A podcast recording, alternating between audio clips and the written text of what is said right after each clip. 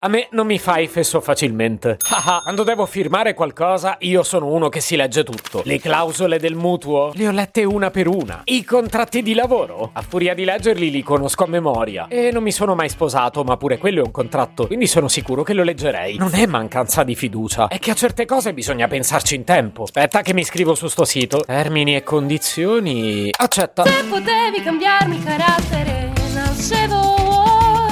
chiama Marcello Forcina. Dice quello che pensa, pensa poco a quello che dice, ma quando c'è da parlare gli bastano 4 minuti e 37 e un Campari Spritz.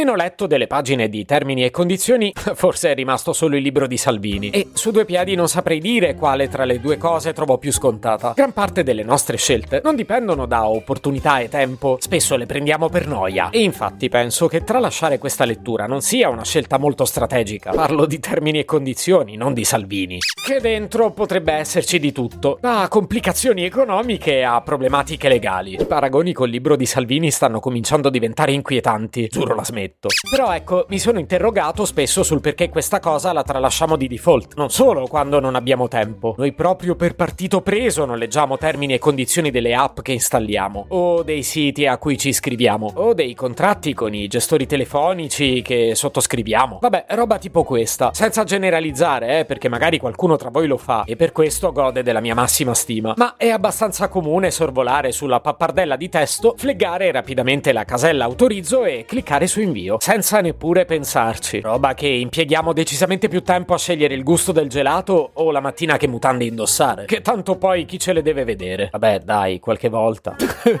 Ma quando mai? Sono quindi giunto a una conclusione, anzi a due. Dietro la scelta di non leggere termini e condizioni ci sono dei ragionamenti e sono pure piuttosto sensati. Solo che, e questa è l'altra conclusione, quasi nessuno di noi li fa razionalmente. Noi la bypassiamo e basta. Però adesso ve lo racconto cosa c'è dietro secondo me. C'è dietro che, nonostante non lo diremo mai apertamente, abbiamo fin troppa fiducia nei confronti dei servizi di internet. Sì, perché tutto sommato immaginiamo che non ci chiederanno mai cose assurde. Un po' perché gli iscritti sono già tantissimi e nessuno si è mai lamentato di richieste fuori dal normale. Un po' perché, cavolo, ci saranno dei controlli sulla legalità di questi termini e condizioni. E così pensi, ma che vuoi che mi chiedano? Di regalargli un primogenito? Ma non credo proprio. E quindi clicchi sì, invece di perdere tempo a studiarsi cose ovvie. Cosa che attenzione non ho fatto neanch'io per questo podcast. Eh, almeno avrei potuto verificare se qualcuno chiede un primogenito in cambio del servizio. Poi vabbè, non mi sono riprodotto, quindi boh. L'altro ragionamento non dichiarato riguarda il tempo che ci perdereste. Nessuno si è mai messo a controllare quanto sono lunghi questi testi. In realtà qualcuno l'ha fatto e parlo di Will Media, che oltre a produrre ottimi podcast ha pubblicato su LinkedIn una lista utilissima che ci rivela i tempi che impiegheremmo per leggere i documenti di termini e condizioni dei principali servizi online. Numeroni, gente! Più grandi di quanto possiate pensare. Il pacchetto Microsoft Office ha 15.260 parole. Per leggerlo tutto dovremmo impiegare un'ora e tre minuti. Spotify ne ha un po' meno, 8.600 parole. Ma se non hai 35 minuti e 48 secondi non ti conviene neanche iniziare a leggerlo. TikTok ha 7.459 parole. So 31 minuti. Che faccio? Lascio, signor? Tinder ha 6.243 parole. Dopo 25 minuti potremo cercare l'anima gemella. 5.633 parole per Twitter, ovvero X. 23 minuti e passa la paura.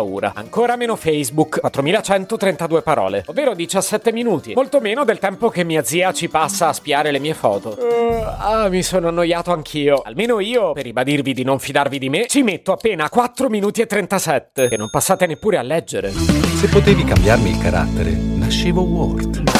Un podcast inutile, effervescente e tossico, come una pasticca di mentos in una bacinella di Coca Zero. Questa serie è disponibile su tutte le principali piattaforme di podcast: Spotify, Apple Podcast, Google Podcast, Spreaker, Amazon Music e a breve anche sul citofono di casa tua. Stelline, recensioni e follow sono molto graditi. Per due chiacchiere con Marcello e aggiornamenti sui prossimi inutili episodi, segui il canale Instagram Chiocciola Nascevo Word oppure cerca su Telegram l'account Chiocciola Marcellogram.